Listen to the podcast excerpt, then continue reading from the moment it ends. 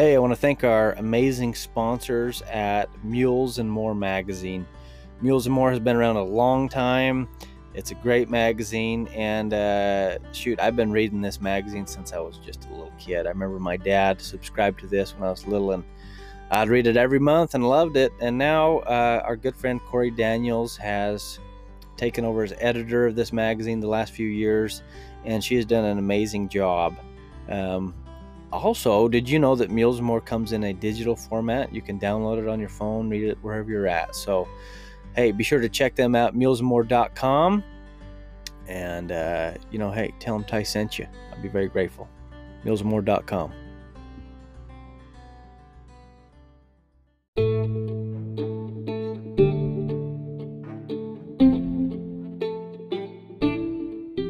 Okay, friends, I got to tell you about Boyd Ranch Mule Days in sunny Wickenburg, Arizona. Coming up March 6th through the 12th, 2023. It's right around the corner, you guys. You got to join us for this. We got a clinic ourselves we're putting on March 6th through the 8th. Uh, also, my good buddy Chris Clark, an amazing Grand Canyon packer, um, he's doing a clinic there. And we did a podcast episode with him uh, a few episodes back. Uh, check it out. Chris Clark, him and his wife Marisa are just fantastic people. And he's doing a three day packing clinic out along the Hassayampa River. Hope I said that right, Scott. Um, and uh, it's a great time. You know, Scott Stewart, Lisa Taka, a whole bunch of other people, they do an incredible job putting this Mule Days on. Uh, there's trail rides every day, you guys. Short, long, ultra long, uh, dang good food, dinner, breakfast. Uh, this year they got some Nashville songwriters um, and amazing artists coming to entertain us. Uh, we have a good time dancing. My girls love to dance there. We have a great time. Just a, a wonderful experience. They got a mule ramble, they got a trail course, and all the proceeds from this Mule Days goes to benefit children's programs there at Boyd Ranch. Uh, a great opportunity to give back to the youth. Um, and we love the kids coming up. We want to continue this legacy, so we would love if you would come support Mule Days at Boyd Ranch. Um, for more information, go to boydranch.org. Look it up on social media, Boyd Ranch Mule Days. Uh, just come enjoy your time with us. We would love to see you there.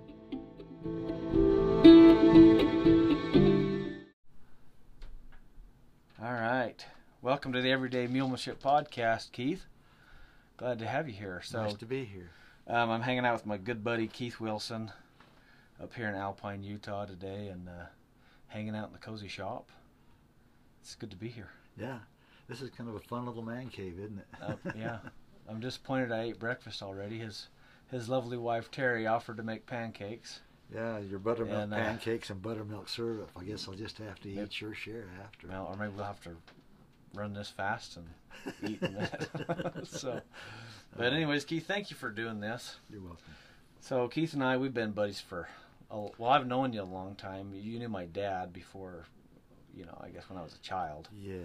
And yes. Um, you're good friends with uh, Sky's dad, Larry, and you rode with him for a long time. They're wonderful gentlemen too. They've been really choice friends. Yeah. So, anyways, it's it's been good do a lot of riding. We've got a, a lot of miles together, and yeah, we've seen a lot of real estate, haven't we, yeah. over the over the years? It seems like uh, seems like we're so very blessed to be able to see all that we do and do what we do.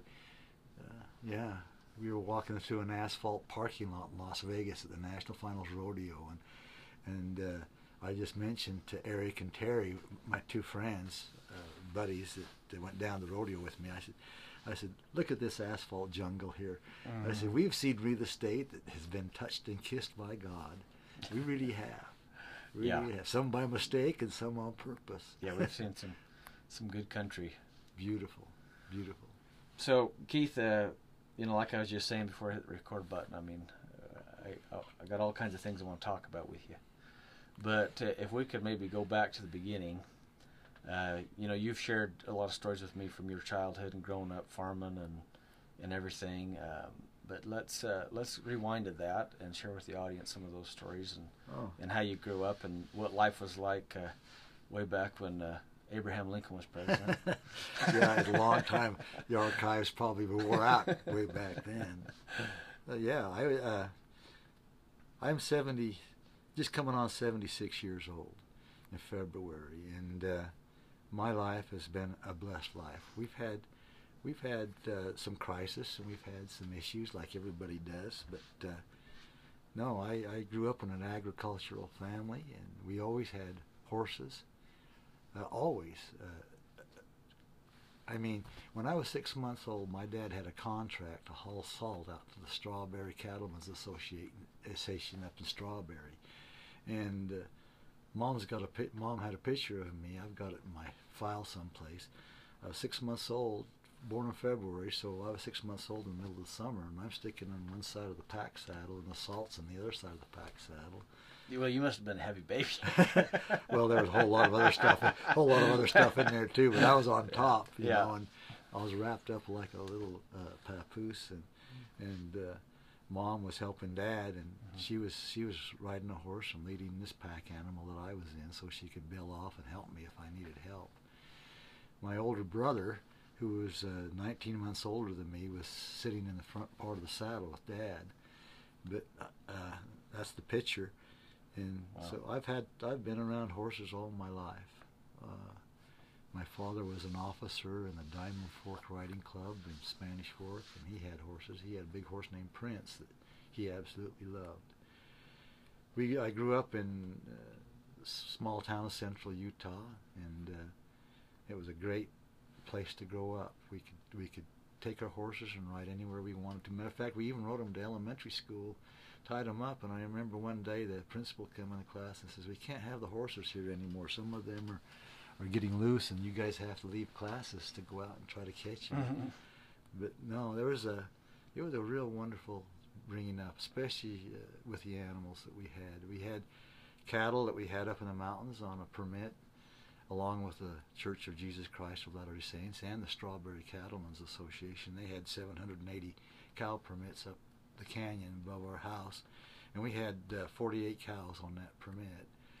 And uh, and then we had a we had a really nice uh, place to farm pasture that we put them in during the winter, and that, that pasture was idyllic because it was just full of grass, and there was an artesian well on this on this property that ran constantly, and uh, so matter of fact, the Payson power plant, steam power plant's right where our farm was at, and they used that artesian well. Oh, really? They ended up buying that, and Wow.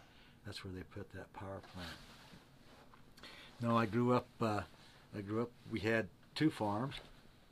We raised hay and and barley and and uh, uh, and had our horses. And our horses seemed to be stemmed around because we were so busy. Stemmed around some vacation and then cattle work.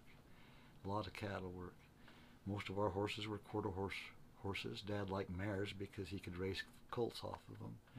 And uh, he gave me my first horse when I was about nine years old as a quarter horse mare, bay mare named Dolly. And uh, I uh, I rode her almost every day in the summer. My life was doing chores. We had a milk milk couple milk cows, and my mom had 500 leghorn chickens that we Wow. provided eggs for everybody in the community just about. Yeah. Plus, my dad's uh, business was an automobile business. He he owned an automobile business. Actually, my grandfather did, but my father eventually bought that from him. But his his expertise was in farm equipment, and that's what we did. We sold we sold more farm equipment than we ever did cars. Barber Brothers is the offshoot of our of our car business. Oh, now. really? Wow. Well, Doug Smith now. hmm Uh, but most of ours was farming, and uh, and uh, I remember very early on in life, I was on a tractor, and pulling a baler, and and sometimes I'd fall asleep, going Yeah. to going to an irrigation ditch. Yeah. have to have to figure out how to unhook it. But I was probably 12 or 13 then when I was doing that. I rode my horse almost every day from Payson over to Spring Lake to visit a friend, and he had a horse, and he'd meet me at the bottom of his hill, and we'd mm. go up and ride the hills. And uh, then of course pushing cows and everything. Uh, one story that I had is we were we we played football. We were quite involved in athletics, and the football coach said we had to be there every day. And I remember my dad went over and said to him, "They won't be here every day, especially when we have to bring the cows off the mountain. Mhm. They'll they'll be needed up there." And uh, well, he says they won't they won't be in their starting positions. And Dad said, "Well, you have to do what you have to do, but this is my livelihood, and my boys will help me." And uh, I remember right after the fall football games that we'd have, we would head to the mountains to bring the cows off, to pick them up, and to take care of them, and put them in the holding pen so we could haul, put them in the truck. We had a big old two-ton truck, cattle truck that we'd haul the cows in down to the pasture. And uh, one day I went to sleep, and Dad threw a big old tarp over us. There's probably seven or eight of us under this big old tarp. When we woke, woke up the next morning, there was seven inches of snow on all of us. Oh no. And we were tired enough that we slept through the snow. Plus, it kind of kept us a bit warm. But yeah, we had some experiences that way that were wonderful. My older brother never, never liked liked doing this, but I loved it. It Oh, was yeah. it was part of my part of my in my blood.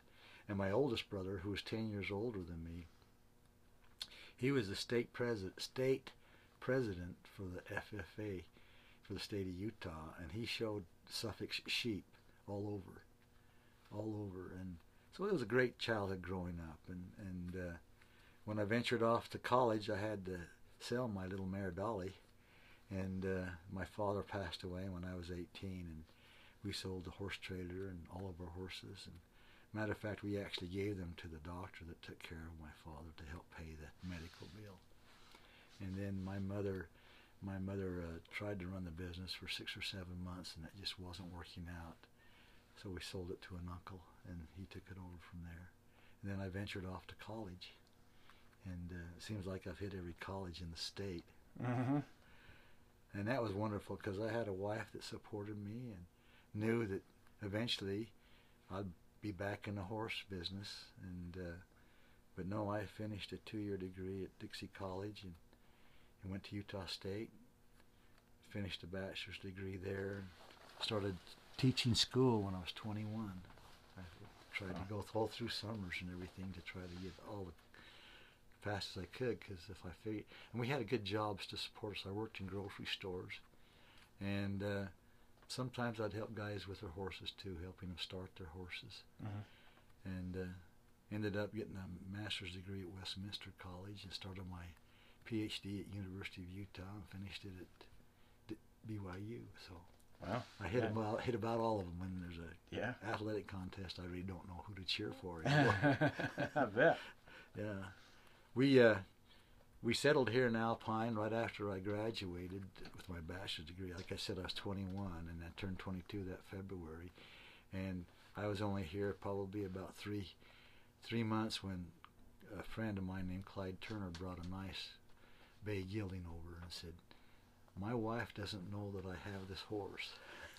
oh no. He said, "Could you keep, could you keep it for me and ride it and everything?" And I said, "Sure." Well, I, he never came by. I mean, I had that horse for six or so months, and I kind of liked that horse. So one day I said, "Hey, uh, I don't think Ann knows about this horse. Why don't you just sell it to me?" And so he did. Yeah. He did. And then he ended up going to Delta and picking up a nice big black thoroughbred quarter horse cross that I just loved. And I had old Sammy. That was his name. He was a three year old. Couldn't quite make it on the track. But he was a dandy horse and I had him for twenty seven years. Wow. So I've had I've had horses my whole life. Mhm. Sometimes I've had a whole string of horses and mules. Kind of an interesting story about how I got into mules. Yeah. Uh, I had a horseshoer that come around. I, uh, he was an interesting horseshoer, very good horseshoer. But if he said he was going to be there at nine o'clock, you could plan on him being there sometime between nine and noon. Yeah. And uh, uh, Yeah, there's quite a few of them that way. yeah, well, yeah, yeah. and when you're trying to make a living and, and you can't just take a whole time off to, to Mhm. have your horseshoer come, I'd like to have him come on Saturdays if he could. And finally, we'd talk about his mules, and he was he wanted to go to Bishop, and he I had a big gray gelding There's a picture of him right up there. But big gray gelding. He wanted to take him and pull a string of mules in the Bishop Parade, and uh, so he always talked about his mules. And out of the clear blue, I got a phone call early one Saturday morning, and he said, "Keith, I'm selling my mules, and I got to sell them right away. You have you have the first choice. I've got these two dandy mules, a big paint mule, and a, and then a little spotted Appaloosa mule." And uh, he said the paint mule is a good pack mule, but not a very good rider. The the little spotted mule is a dandy mule, and so I thought, well, I've never had a mule and never really thought much about it. So, so uh, I said, well, well what, what do you need? He says, I need him out of here by two o'clock this afternoon. I said, well, come on, I'm going for up Payson Canyon to work the cows. I'll, I'll stop by. And uh, turned out that he had been he had been indicted and was going to have to, to serve a jail term. Oh no! Starting on Monday morning, and so he was panicky about his Yeah. mules and some of his belongings. I bought, I went over there and the big paint mule was gone, and he said this is the best of the two mules. But I bought old Maggie.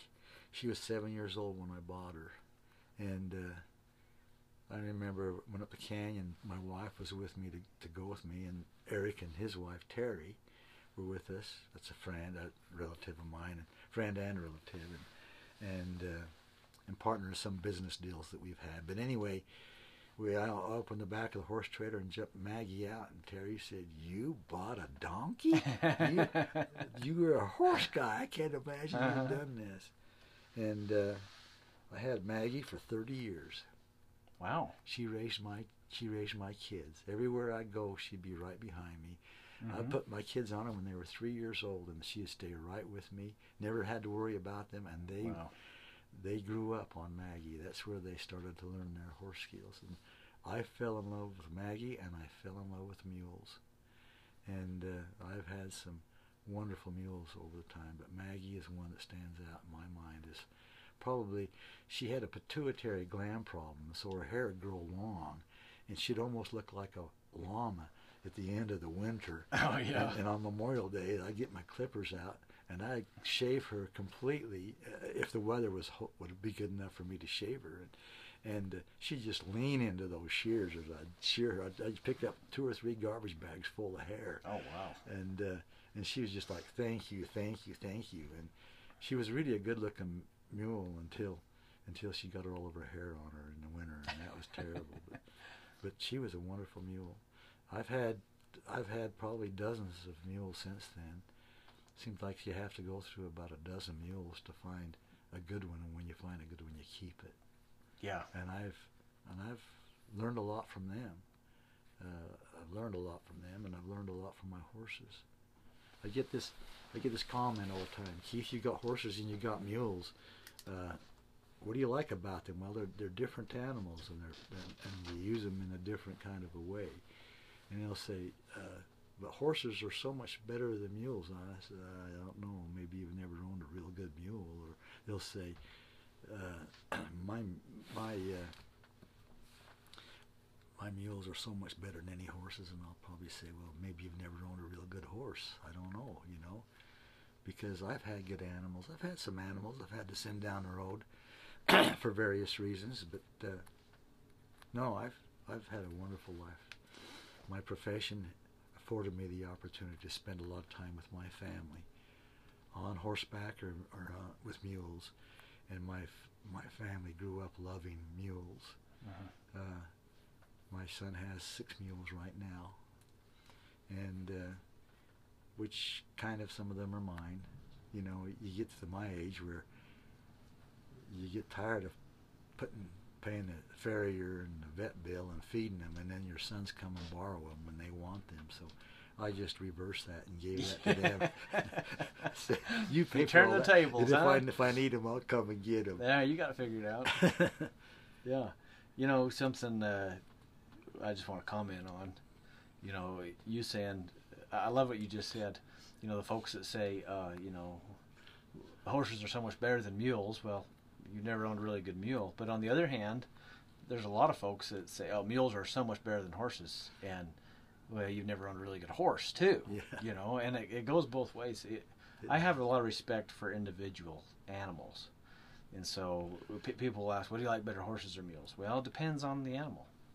You know, I, I judge them individually, and then people will say, "Well, what about John or or mares or geldings?" Same thing. I just judge them individually. That's right. They're yeah. own personalities. Yeah, yeah.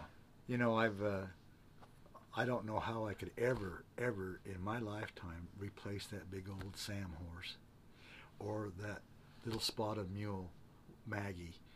Uh, they were just idyllic animals to have, and uh, but most of it had to do with the connection Mhm. that I made personally with those animals. You know, I've got one out here right now that I picked up to try to help, kind of a rescue mule that I picked up, and and I named him Pepsi Cola. Yeah. And he and I have connected. Now he's not the most Mhm. attractive mule, and he's not. Uh, to some people, he he'll just ignore them. But Mhm. he and I have connected, and I'd have a tough time replacing him right now Yeah, because he's of that connection. Mm-hmm. Because of that connection. Sometimes I get too personal because sometimes you need to sell them, and if you get too personal and you can't, then then you've maybe you've made a mistake. But Yeah, that's hard. That That's. That's what uh, that's what Sky is. She's a collector. oh, is she? Yeah, yeah, she'll collect them for sure. But I, I've started being a collector these days. yeah. You know, I've I've uh, I've spent my whole life, uh, as you know, just as well as anybody else. I I buy them, sell them, you know, train them, start cults, whatever. Yeah. But Yeah. uh, the last three or four years, um, a little longer now, I guess, has been the first time I've been able to take a weanling, raise it up all the way through and finish it out. You've seen like my mule Riata, Yeah. you know, Yeah. and some of these that. Yeah, now I'm attached. You know, I finally got them good enough to where I can make a, I can make some money on them. You know, and they're worth quite a bit of money. Yeah. Um, but no, I would never sell them. You know, so it, it does get tough. That's for sure. That's for sure. When I when I had to put Maggie and Sam down, there was a uh, there was a lump in my throat, no doubt. And that's good. Yeah. That's good. That these these animals are your friends. They're your companions. And geez, they're hauling my fat fanny all over that mountain. I mean, I, I owe them a little courtesy. Yeah. I owe them a little courtesy That's a good point. and respect. Yeah, if you didn't feel bad, you know, maybe it wasn't so good anyways. Yeah. So- yeah. I picked up a mule. You maybe know this. Uh, uh, three years ago in in Albuquerque, New Mexico, and uh, I picked it up online. And and uh, the gentleman who I bought got the mule from, I traded a rifle for this mule, which was a good deal for me. And uh, and uh, when I showed up to get this mule, he had misrepresented it as a 15 hand mule, and it would be lucky to be 13 and a half hands. I mean, if it was 13 too, I, I'd die. These people listening don't know how tall you are. You're a big man. How tall are you? I'm six foot two. Six two. So yeah, a little 13 and a half hand mule. That ain't gonna cut it for for, for Keith. Yeah, I, I looked at this mule and I thought, I love the mule. I love the conformation. It was a loud spotted paint mule, and I thought, this is not going to work for me. But I've got the mule and he's got the rifle, so I loaded it up and mm. talked to the brand inspector, and said I wanted it all clear, so when I crossed the state line, I was legal. And you know that brand inspector had two other brand inspectors that caught us on the way, pulled us over, and they come up to the truck, and I thought, I don't know what kind of trouble I'm in, you know. And they'd mm-hmm. say, "How are things going?" So and so from Albuquerque called us. He's our boss, and told us that you're on your way. We're just checking on you, see if everything's going okay and you're traveling okay. And there's there's something to be said about doing things right, not just doing them. Doing things right, to go to a vet, to get a brand inspection, get a vet check, to make sure that everything's okay when you go across those state lines. Oh yeah. And uh, and anyway, I got her home. I could ride her. Yeah, she could carry me, but it felt like my feet were going to drag in the dust every time. Mhm. And she was a wonderful little mule. Uh, I sold her to to uh, Hart Outfitters up in Salmon, Idaho. He paid me a lot more than my rifle was worth, and uh, he used her for a year, and then took her to Jake Clark and got a whole bunch of money. Cause she, but it was really good for a kid's mule, or a, a small lady, or even a very small man. But he was too small for me. But yeah, you get you get those kinds of deals too, and uh, but no, my mules have all been good. I had a mule named Jake that uh, that was probably one of my hardest mules to to uh, to have. He was he was an absolute dream for me to ride and everything, and I became and he was an athletic mule, could spin in a circle and work cows, cut cows. Uh, but Jake, I got him stuck in some quicksand down on and he pulled a tendon. And uh, I took everything off of him, and I walked 12 miles out to the trailhead, hard, hard up Willis Willis Creek, and and it was hard. It's called Willow Canyon, Willis Canyon, and, and it was hard to get up out of that Grand Gulch. And I had doubled up on my pack animal, put my saddle on him. That was Bugle, Mhm. and uh, Jake limped all the way out, and uh, I kept him for doctored him for a year, and then took him up to Alan's Gilman, my good friend's ranch up in Idaho, and just let him have the pasture for the whole summer. And then I rode him, and he just was never going to be the same. And uh, I let a little girl have him, and she had him for about oh half a day, and then he just couldn't limp. He could hardly walk, and I said, I'm not doing him any favors. But he was a hard one to put down. But he was probably my most athletic mule. Yeah. That Lucy Lou, she was a good one too. The one Mhm. you, one one of your mules bit her tail off. Bit her tail off. uh, you, well, we, we better tell that story because it was one of those moments I just felt terrible. So I come out. So Keith brings me this mule just to ride for a month or whatever, and and uh, he brings it, and I come out. I don't remember. It was pretty quick, wasn't it? It was like just a day oh or two yes, later. yeah, it, yeah. Uh, You wanted a pair of chaps, and I said, I said, well, Ty, you want a pair of chaps? You you ride this mule, put 30, 60 days on this mule, Yeah. and we'll work a deal out here. it, it must have been pretty quick because I I wasn't certain. I come out and I see that tail short on that mule, and I go, oh, I swear that thing had a tail. Like, and I so I call Keith. Keith, d- did this mule have a tail when you brought it? He said, well, yeah. A nice long black tail. nice long black tail. Oh, I, I said, well, it, it doesn't have a tail anymore, Keith. I'm sorry. I, told, I, I teased Ty a little bit. I said, "My wife is going to be so ticked off at you."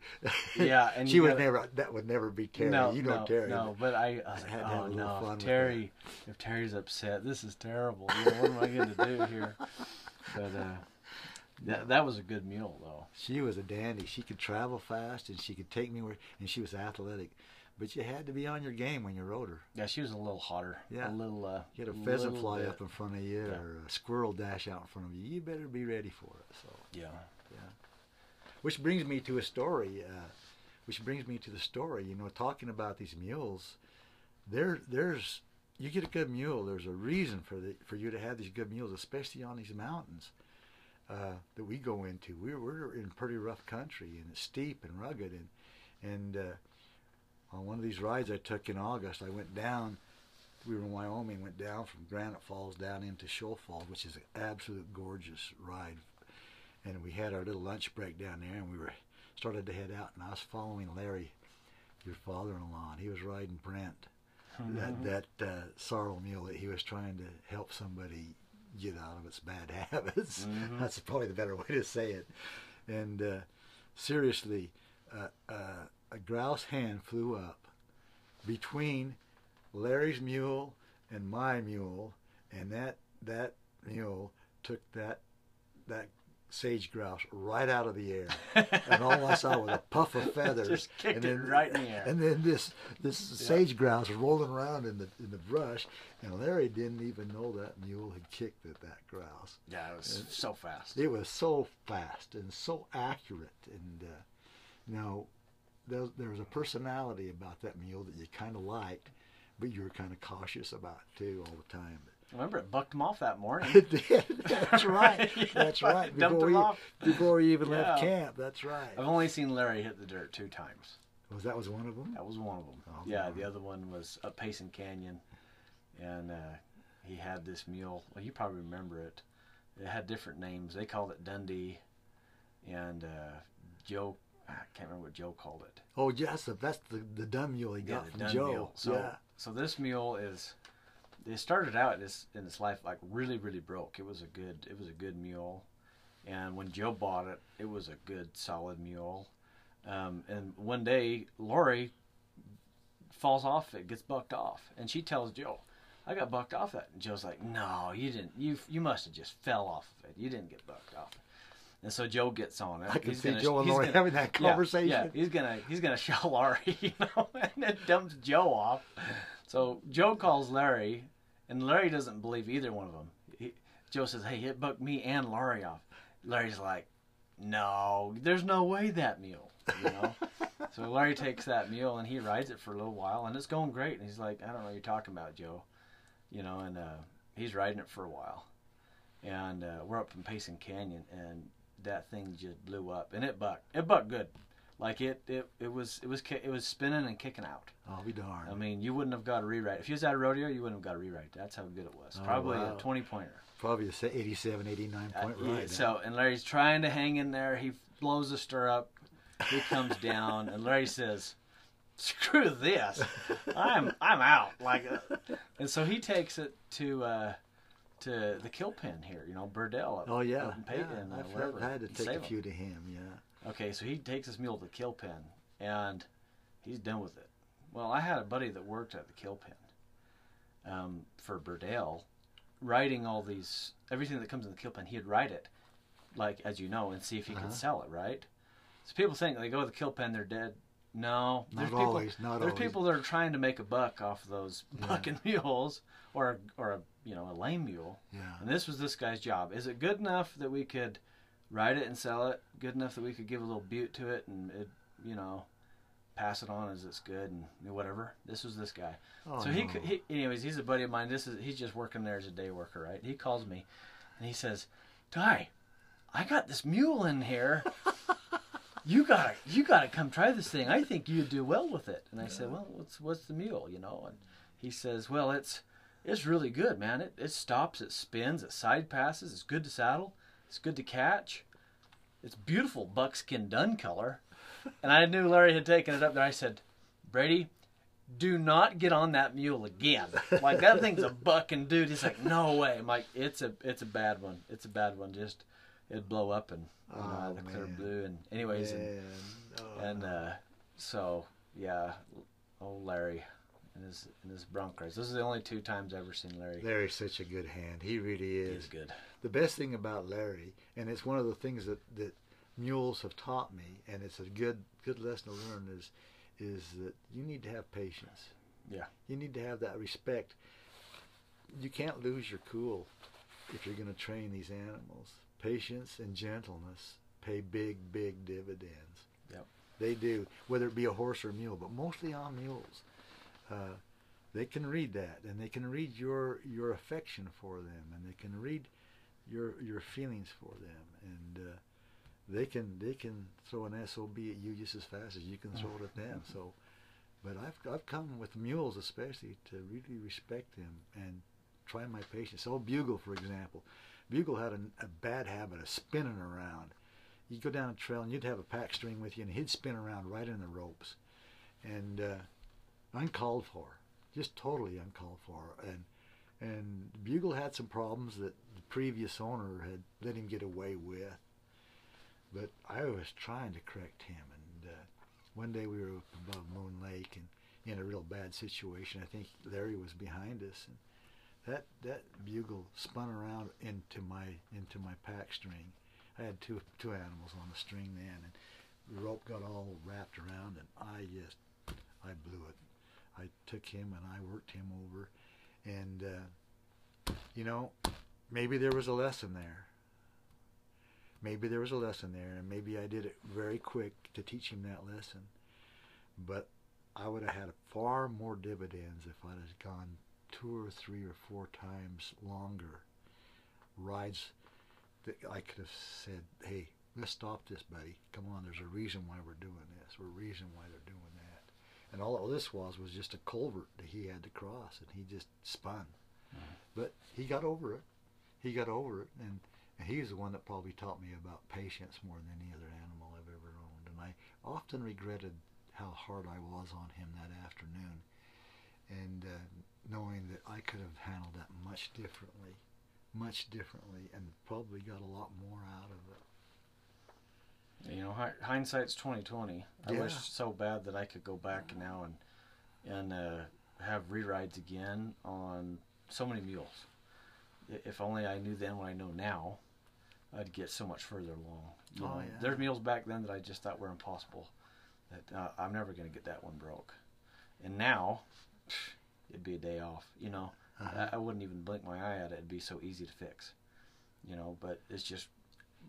It, I'm sure you got a million lessons like that in life. That, you know, uh, probably that way with everything in life. You know, Yeah. you, you're like, okay, well, you thought that was such a big deal then, and you know now it's not. Yeah, yeah. And in the long run, there's a lot better way to do it than to lose it and to, Yeah. and for the animal. It took me a whole almost a whole year for Bugle to get his confidence in me. And uh, I had confidence in him, but for him to get the confidence in me, because he didn't want to go through that again, and uh, and he turned out to be one of my favorite mules. But Mhm. yeah, yeah. You know, I'm looking around. This I'm in my sewing room right now. This, this is where I build chaps and belts and bags and harnesses and what have you. But anyway, I'm looking around all these pictures in here. I mean, this is a real man's cave. It's got some stories to tell. And I just looked over here and I saw that Liberty Lake. And I remember it's right there in the corner. Mm-hmm. Picture of Liberty Lake. That's on the that's on the Ruby Crest Trail.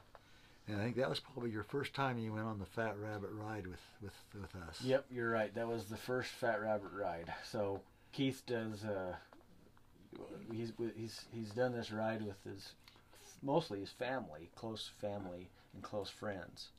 How many years? 34 years. 34 First years. week of August. And uh, I remember I wanted to come really bad because I had been married to Sky for a few years before that. Uh-huh. And Larry always come, and I'd and where, where you go? No, we're going on this trip here, you know, to the Wind Rivers or the Tetons or you know whatever he's going to. And can I come? Well, no, you can't come. What? you know, it's a special deal, and I really didn't understand that until I finally made the the A string. You made the cut. Yeah, I made the cut, and I could go in that. Yeah, that Liberty Lake and that uh, that Ruby Crest Trail there. Yeah, was your first by Elko. ride. That was my first Fat Rabbit trip and pack trip, and you have packed a lot of miles. Um, you know, and speaking of like lessons learned of things, you know, uh, I I I'm a learner, and you- you know that. I like to learn. You're a good student too, Ty. I- you really are, and you're a good teacher as well. I try to learn, and I enjoy, you know, riding with you guys and and and uh, being around you, you know, because what's that saying? You know, life's too short to learn from your own mistakes, Yeah. learn from the mistakes of others, and Yeah. you know, um, and I, I like hanging out with you. Not saying that you've made a whole bunch of mistakes, but saying that I can Well, learn my- lessons. I made my share, Yeah, me. I can learn from you, you know. But, anyways, yeah, you've been doing these rides for a long time, and Yeah. uh, man, it's my highlight of the year. You know, I used to send these introductory letters out. This is where we're going this year, and you're invited. And it, it was a fun letter, kind of outlined the trip. It was my bucket list trip, places that I wanted to go, and I just wanted to invite my family and friends with us. Family kind of eased off. Now they're coming back and riding this fat rabbit ride with me again. But, but my land, we've. And I remember, you saying to me, uh, "Am I ever going to get a letter from you, Keith?" and the, the, I sent the letter to you, you called me up and you said, "I got the letter. I got the I letter." got the letter. I will be there. I will be there." This was the first one. That was a few years ago, but I remember. I remember right where that lake's at because you're looking down off these ledges into this lake, and the trail went along these ledges. And for your for your the people who are chiming into your podcast need to know that there's a story behind that. Ty and, and, and I and Alan Gilman went over to Green River and bought a bunch of mules from a fellow who had a real bad back, and he was really attached to these mules, and he he he just wanted to get out of it because it was a temptation for him to do something, and every time he'd do it, it hurt his back. And his wife was really really connected to these mules, and uh, anyway, I think it was you and Alan worked out a deal with him that instead of just the mules, if you're going to get out of it, why don't you sell us everything? Your pack saddles, your cooking stoves, your manties, your panniers, everything. Tents. I mean, we bought pans, pots, uh, Yeah. canteens. I mean, Yeah. uh, cinches and reins and bits. Halters, lead ropes. You uh, had yeah. a whole. We bought his whole outfit out. Yeah, and uh, when you left, you left. I, I, plus, you bought hay too from him. You took Yeah, his hay from him his as well. Anyway, I remember we were there and loading things up, and and uh, she would his his wife was crying because the mules were leaving, and and uh, you had panels that you had even purchased his panels from. That's him. right. I bought panels. Yeah. And uh, anyway, he said these are these are these are my mules. I think he had five or six of them, and he said these these are the best mules I've got.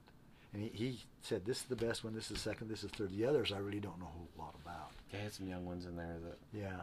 And uh, anyway, Terry, our our friends, ended up with one of his mules, a pack mule, and that Liberty Lake right there. We were going down to that lake, and I looked up at Terry. He was in front of me, and his pack saddle began to, to tip, and all of a sudden it rolled clear underneath the bottom of this mule. So all of his gear was hanging down on the trail, and this mule. I mean, we were on ledges. I mean, we were literally on ledges, and I just yelled to Terry, Terry, stop. And he, he didn't realize what had happened. He stopped. And that mule stood on that ledge, just stood there. And we, I, I remember I was down on a little tier below the, the mule trying to undo the ropes. And, and I was having to reach clear up. These, these, this saddle was underneath the mule and everything's hanging down. And I'm reaching up to try to undo everything. And uh, we got all the gear off of that mule and then we had to go up on the upside to resaddle it and to get it all geared up. That mule never took a step, never did a waver, and that's when I said to myself, I've had a lot of horses in my life and, and a number of mules, and I've never had one that was that obedient and that respectful. And she knew we were there trying to help her. Yeah. And she knew I've got a job to do, and I'm just going to stand here and take care of that. And when we got Terry all loaded up and got down off of those ledges and into Liberty Lake, uh, we ended up staying at I think it was uh, I can't remember the name of it, Marms Lake or something like that. But anyway, anyway, uh, Terry Terry was Terry was pretty emotional because he says I've never seen a mule act like that before, and he was fairly new to mules then. Mhm. And I said, "You've got to keep her there. You've got to keep her." Yeah, that was that's Aunt B. Talking about that's a good mule. Yeah. Yep. My son ended up with cash. Yep. He's got cash. Yeah, that was another one out of that bunch. Yeah. Yeah. There's a handful of them. Yeah, I think Terry got the best one that he said was the best. And Yeah, I think Aunt B was the best one. was a- bunch. she's a good. You, a cash, however, you could put your kids on her, and on him, and he, he'd be just a dandy. Yeah, he's good. Uh, he ignores sometimes the, the kids though. Yeah, Just- he, he gets away with You know, lots of things. you know, if, he, if he wants to go eat that grass, he's gonna go eat it. Oh, yeah, yeah. He, he never he never gets to he never gets to camp hungry. He's always no, full. Yeah, he's, he's a fat little turd, but yeah, Yeah, I remember you had a couple of sorrel mules on that trip, and as I'd walk down to where your camp was, your tents and stuff were laid out. That was a fun ride. That was fun to put together. Yeah. Good men, and I usually end up with about twelve or fourteen riders on these on these fat rabbit trips. A lot of people call me and say, "Can I come?" And it's still the answer is no, and still a select group.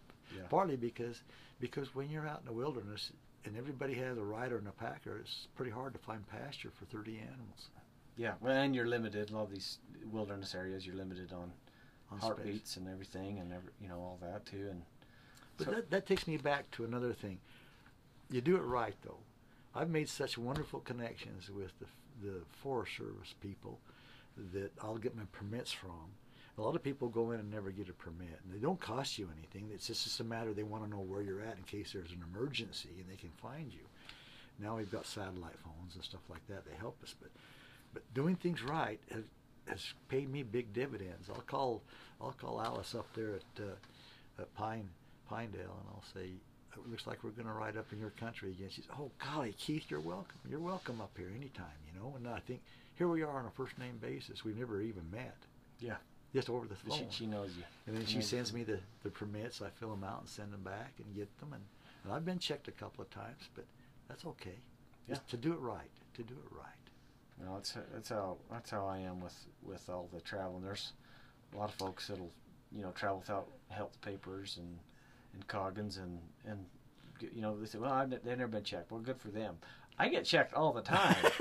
you know, I get checked constantly. Uh, like you mentioned in New Mexico, for sure. New Mexico brand inspectors, Yeah. they got red and blue lights. They carry a They, gun. they do. They pull you Uh, over. They, they wearing a vest, you know. Of course, you know New Mexico is a little bit of the Wild West down there. yeah. Yeah. But, you know, but I always got my ducks in a row, and it makes it easy because it's kind of an inconvenience to be checked. Uh, anyways, you know, it, Yeah. it takes time. But hey, I, I got my stuff. I don't have any stress. I, I, I got it all put together, and and uh, but you're a great example of that. Just do it right, and it makes life easier. oh, for sure. But it pays off in, in all kinds of ways. You know. Oh, yeah. The way you, the way you work with your animals. You know the way you take care of them. I mean everything. How you you know we're sitting here in your leather shop. It's one of my favorite places to hang out. Like we've been talking about these pictures. He's got pictures everywhere, but w- with your leather work, it's always top notch, best quality. You do it right. Thank you. You you know there's no corners cut uh, in your leather work. Well, mine's a different kind of leather work. There's a lot of people who do leather work for show. Mine's working. Mine's working Yeah, cowboy you're leather stuff. Yep. And uh, I don't want to do bling and stuff. Mine's all mine's all working cowboy stuff, and that's good. And, you know, I I can do bling, and I've done them and entered them in contests, and it doesn't satisfy me to win a contest with your leather because I think Yeah. I'll never wear these. They're too heavy. They got too much gunk on them to really be practical to me. What I do through the brush and pulling ropes out and roping. Yeah.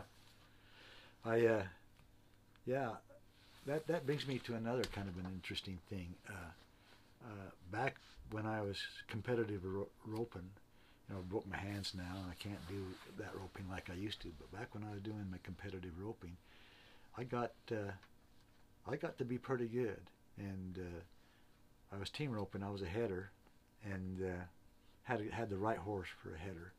He'd have been a good horse for a bulldog or two, but uh, uh, he was a good he was a good heading horse, and he took good care of me. But then then the Lord had a different different reason for me and called me to to maybe help save some people in a, in a church position that I that uh, I wanted to be, and that started consuming my time, and it was much became much more important than than uh, my roping. And we weren't we weren't making a lot of money, but but geez, we'd rope three times a week, and everybody roped for Pepsis more than anything else. Yeah. you know, the loser had to bring the Pepsis to the next one, Yeah. next roping, and there was there was uh, ten of us that were roping pretty constantly, and it seemed like one by one we were all picked off to do the Lord's work, and and uh, so that that kind of stopped me from roping, and that was okay. Mhm. It's been good. It's been good for me. Lord had to teach me some lessons, and that's the way I got taught some of those lessons. Yeah. What'd you get? So tell tell everybody where you went on your your mission and what you did. Oh well, uh, when I retired in in 2004, one of the desires that my wife and I had were to serve, uh, commit ourselves full time to missionary work, and uh, and then we kind of had a, a tragedy. I got I got a I got uh, a call from the Church of Jesus Christ of Latter Day Saints missionary office saying we've got a mission for you. It's an it's an unusual mission. We want you to go to up in Ellensburg, Washington, and run the the the ranch up there in the Cascade Mountains. The church had about 400 acres up there, and they wanted to, to do have a ranch, run that ranch, and kind of build in a handcart experience for kids. And then there's a really nice campground, and uh, to take care of take care of that campground. And, and uh, I, we said, sure, sure, that, that would be a great mission. Terry wasn't near as excited about that mission as I was. Uh, partly because it's, you know you have to go meet people and talk to people. And Terry's good at it, but she has to be prodded just a little bit.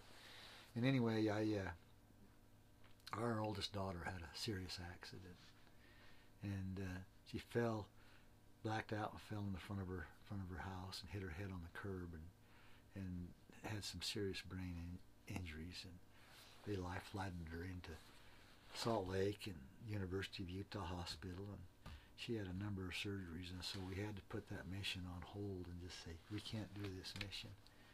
Maybe later on, because she had a young family, and we we were it was important for us to be there to take care of them, and uh, and to help them. And my wife became the surrogate mother for for that family, which we love dearly and are very close to. And uh, Jody and Rex, that was her husband, had four children. And anyway, uh, eight brain surgeries later, and and uh, you know, skull removing her skull, and and then putting the the mesh back in and the titanium plate back in, and everything. She's finally she finally started coming around. She got healthy enough that we could start thinking about a mission again.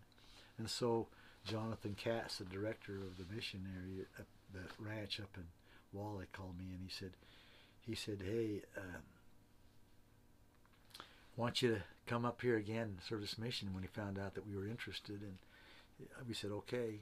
And then our mission papers come and we were sent to Montevideo, Uruguay to be temple missionaries in a foreign land, in a foreign language that we could not speak. We couldn't even hardly count to ten. but it turned out that uh, it was a temple for the church to do important temple work for the people in Uruguay, uh, Uruguay, and uh, uh, he, the temple president's son was in rodeos. He was he was part of the Justin medical crew, and he'd worked on our son Justin when he got injured a couple of times and knew us because we had contact Yeah. with him. And uh, anyway, the temple president trumped everybody else, and he said that couple's coming down to Uruguay. I want them. And uh, so we thought, well, hey, we'll go down to this country and we'll we'll work in this temple. I'll tell you, when we got down to that third world country, if Terry could have found a way to the airport, she'd have been out of there for about the first three or Yeah. four months, and then because everything had to be done in Spanish, and we didn't know Spanish, but we learned it. We learned what we could, especially all the temple ordinances. That's uh, that's the ling- lingo of the temple. Uh, there's a lot of it. We learned all that in perfect Spanish, and uh, loved the people. For for 19 months we were there, just engrossed in all we could do to help people come Mhm. closer to our Father in heaven, and it was wonderful for us. That's pretty neat. That's the only two years that I didn't do the Fat Rabbit ride. Yeah. I think somebody else did, did part of it. They did some things, but that was part of it. Yeah. Yeah. What uh you know, this is this is this is my show and I can talk about what I want and some people don't like when you bring religion of kinds into into, you know, horsemanship and stuff. And I'm pretty good in my clinics. I don't I don't butt in with that. You know, I, I let people do their own, but this this is my show. This is special. And you know, r- religion is important to my mulemanship. That's something I wish I could share more often with the people that uh, that don't have faith in their lives. If I if I could only convince them of how much that can improve your horsemanship, um, it would be such an amazing thing, because it's a big piece of it. You know, um, a lot of the a lot of the things that I do with my mules and my horses, you can find those lessons in the Bible Sure you can. you know, I, I treat them the same way that a lot of times, you know, uh, the way God sets things up for us. You know, the, the the adage that you've heard many times and everybody on here has heard many times: make the right thing easy, wrong thing difficult. Yeah. Well, how many times does does uh, the Lord set that up for us in life? You know, Oh, yeah. Oh, you know, the, He the throws some challenges out for us, there's no yeah, doubt. Yeah, the things you, you you know, but there's a lot of a lot of lessons there. You know, you got anything that comes to your mind about lessons that that uh, that you've learned from your your religion and your faith that you have applied to working with? I mean, you've already shared one, patience. I mean, that's a that's huge. Well, one of the, one of the one of the, first of all that that's part of my life, and I think uh, I'm not going to judge anybody else in Yep. their in their life, but to be a good person, to be a loyal friend, to be to be a compassionate person to people who struggle, you don't need religion to do those things. uh, being kind to your fellow men. You know, uh, there's there's uh, there's lessons for all of that. But for me personally, I draw very close to the Lord, and my wife and I are support each other in that. So, yeah, I was up on a you know I outfitted quite a bit. I had a, an outfitting business, and I was hunting up in Wyoming, up on Indian Creek. And there's Indian North Indian Creek, South Indian Creek. It goes over to Observation Peak. It's a big it's a big wilderness area, and uh, you know we've weathered some storms. That's where Tracy was hit by lightning up there. And anyway, I was up on top of this ridge, and uh, Eric was with me, and he he had split off, and we both had tags to hunt there, and I come up over this rise, and here is this beautiful big mule deer buck that I wanted to harvest. And this, and as the sun was just coming up, and it was right in my scope, and so I hunkered down, and I thought, I am not going to be able to shoot this deer with this scope this way, so I'm going to give him 15 minutes. And I was silent. I was silent. And then when I come up over the ridge, the deer, there are two bucks in this, uh, four or five does, they had they had gone, they disappeared. So I went over to this little meadow and I found the tracks and I thought I'm going to track them. About that time, Eric shows up and I said, I'm going to track this. I'm going to track this uh, mule deer. He's worth shooting. He's worth. He's a trophy. He's worth taking. He's worth harvesting. And so I went over. We we tracked him. We tracked him probably a quarter of a mile, and I got on this ridge where I'm looking down now to these pine trees below us, and there's the the greenery is up to your waist, to your knees, and to your waist, and uh, I'm on this on I'm on this ridge, and here's this deer. He's bedded in his bed, and he's about 250 yards away, and I says, "I'm gonna, I'm gonna take him, Eric." He said, "But there's two, two bucks. There's two bucks. I don't know where the other one's at."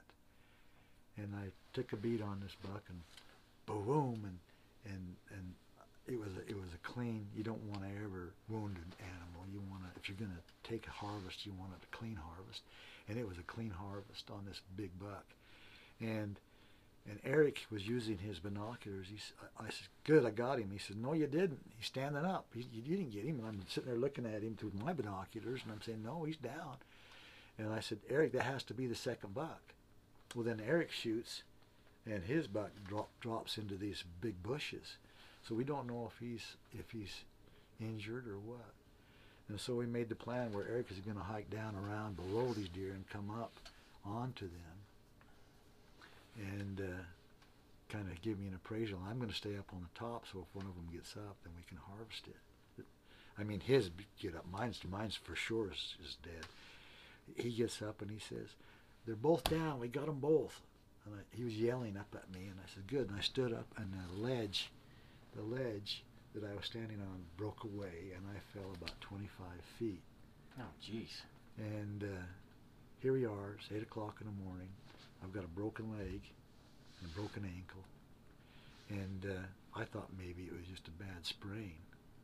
You know, you, it, it, it popped just like somebody shot a 22. You hear, you heard those pops. And luckily for me, in my in my pack, I had some vet wrap, and I yelled down to Eric, and I said, Eric, I've hurt myself. I've, this ledge broke off, and he can see the whole ledge break off from where he was at. And he said, "Well, what do I do?" And I said, "I can't come down and help you. This is because we we want the meat.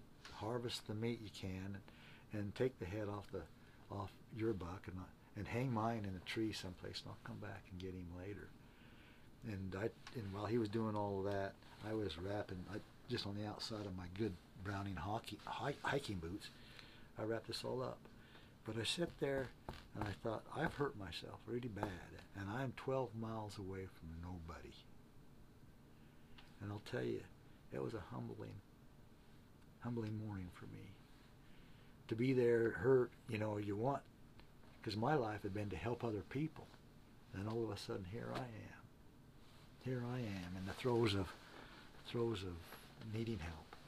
And the Lord comforted me that day and consoled me that day and uh, I used my rifle as a crutch to get back to my horses. And they were, like I said, a quarter of a mile away.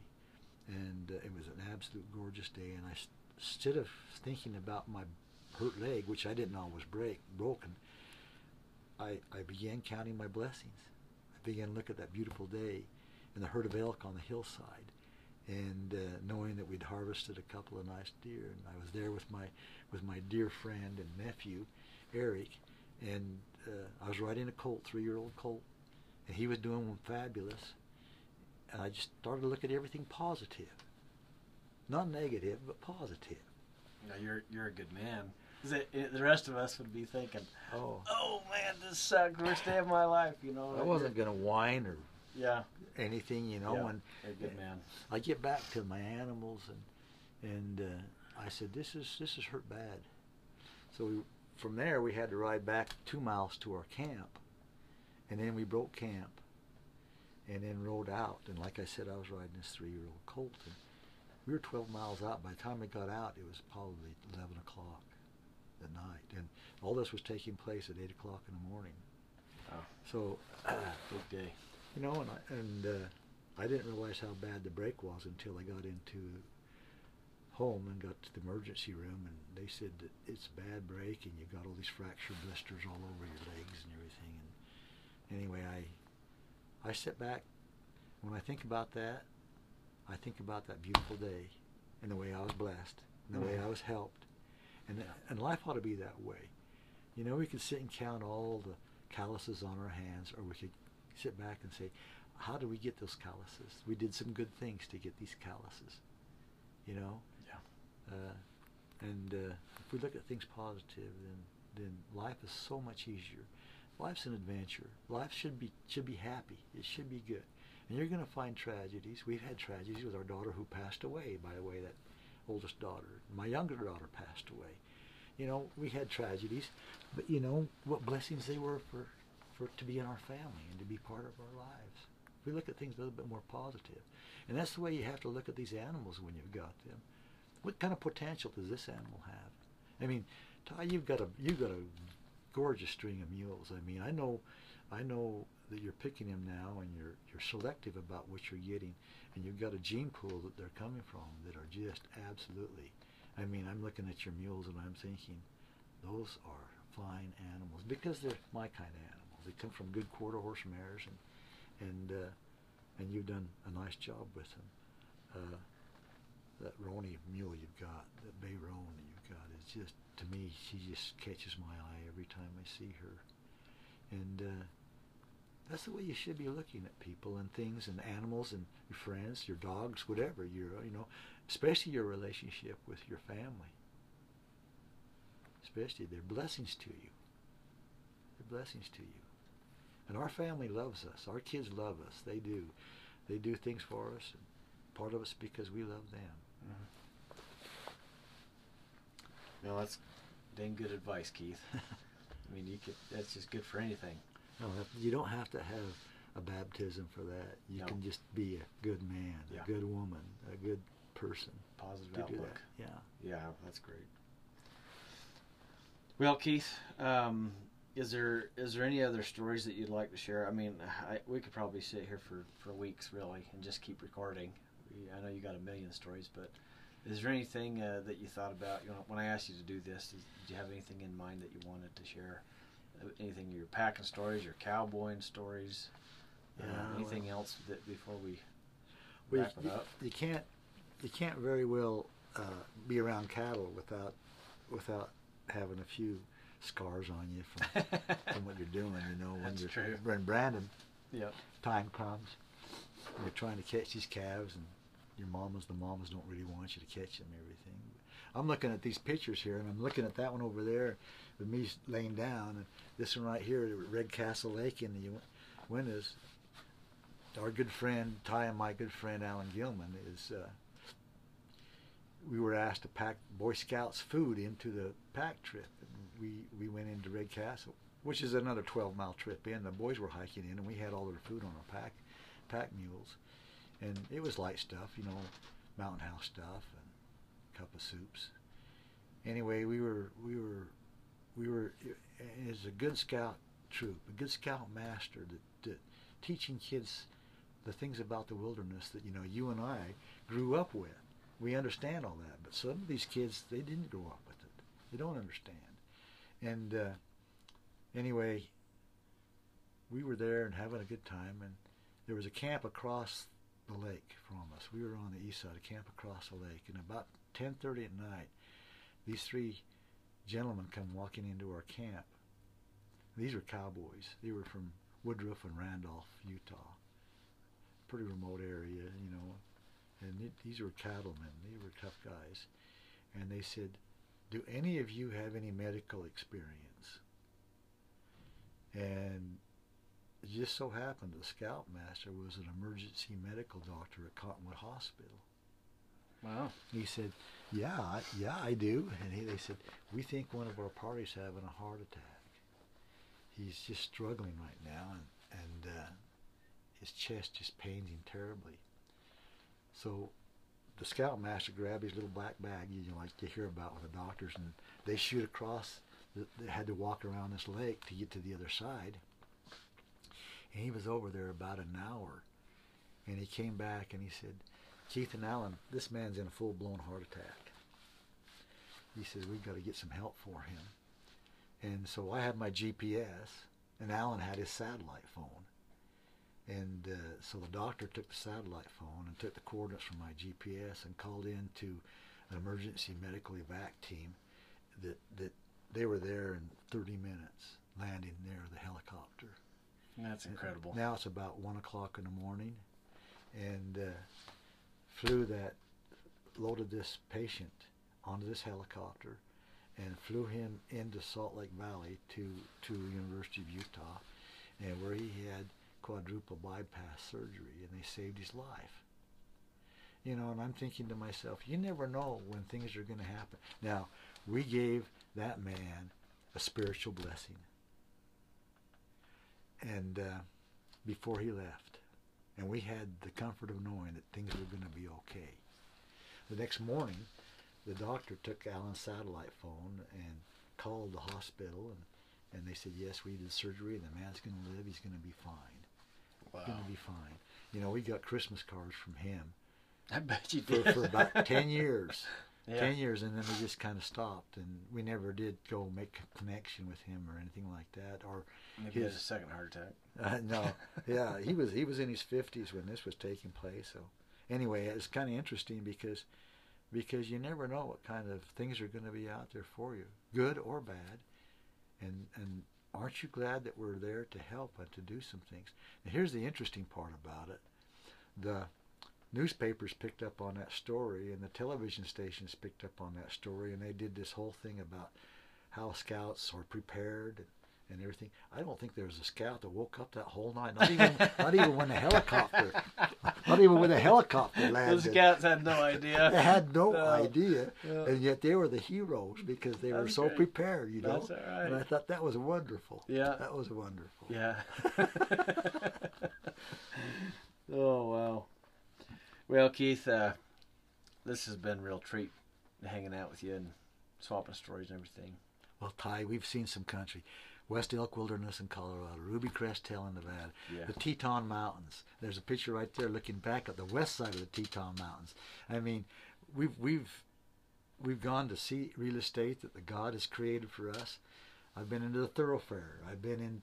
There's my two grandsons. They're now older. They're returned missionaries themselves, and on those two horses of mine, I just there's just memories. And you know, uh, I we've seen a lot of real estate together, Ty. Yeah, we have. And you know, I admire, I admire what you do. You do, you do something that's been a dream of yours, and where a lot of people just dream. You've put it to action, and you said, "I've got to do something with this if this is to take place." And you've had a wonderful, loving wife that supports you, and she's a good cowgirl. I'll tell you, Yeah. there's very few people I know out there that can do the things on equine like Sky can. Yeah, she's she's wonderful. And we even had your little gal with us on this last Fat Rabbit ride, and, Mm-hmm. and uh, she snuggled up with your dog, and she had fun, and she coaxed in, and she she can give it out as fast as we could give it to her. Yeah. it was good. Yeah, Ellie, she can be. She and it was fun to have her. But she rode right along with all those rides with us, and uh, you know, uh, but you're making it happen. I admire you for that because instead of just dreaming, you're saying, I can make this happen. I'm going to do this. And you're doing a very good job at it. The things you teach and what you do are right in line. Uh, you know, a lot of people write books, but to see somebody do it firsthand and to see the connection you're making with people and their mules is really pretty magic. And I admire it. Well, thank you. Thank you, Keith. I appreciate that. You're welcome. Good man. Thank had, uh, I mean, there's a there's a lot of good lessons in this whole chat um, that we've just had. But I always like to end my my guest episodes with uh, with a word of advice. Um, it, it- like I said, you've given a whole bunch of it already. but uh, is there anything, and it can be mulemanship advice, horsemanship advice, life advice, anything you'd tell people going through this journey here on Earth that you want them to know? How do you want to be remembered? You know, how do you want to be remembered? Uh, I hope that kindness comes through. Hope compassion is coming through, and I hope uh, sensitivity to, to people. Uh, hard work. How do you want to be remembered? Hard worker. What were you able to accomplish in your life? Uh, you don't have to have trophies or belt buckles or anything like that. What is the really the important thing?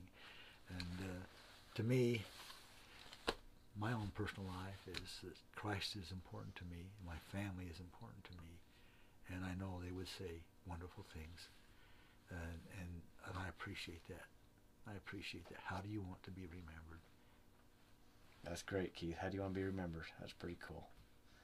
That's uh, that'll make all of us think, stop and think for a little bit. How do you want to be remembered? Yeah.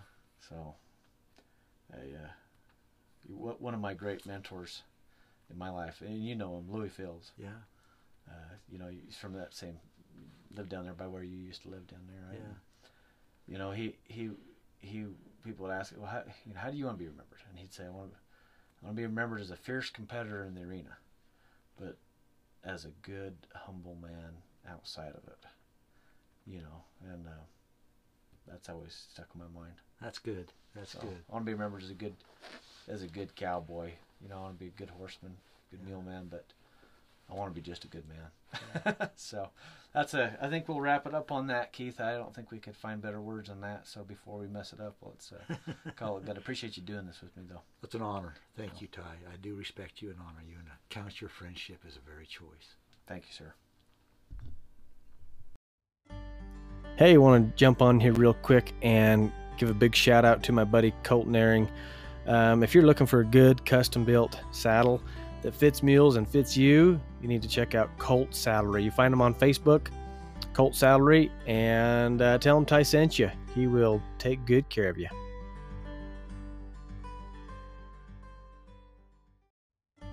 Hey, we want to thank our sponsors, Western Mule Magazine. Ben and Anita Tennyson do a amazing job with their magazine. I've been writing for them for a few years now, and uh, they're great. Look up westernmulemagazine.com and check them out.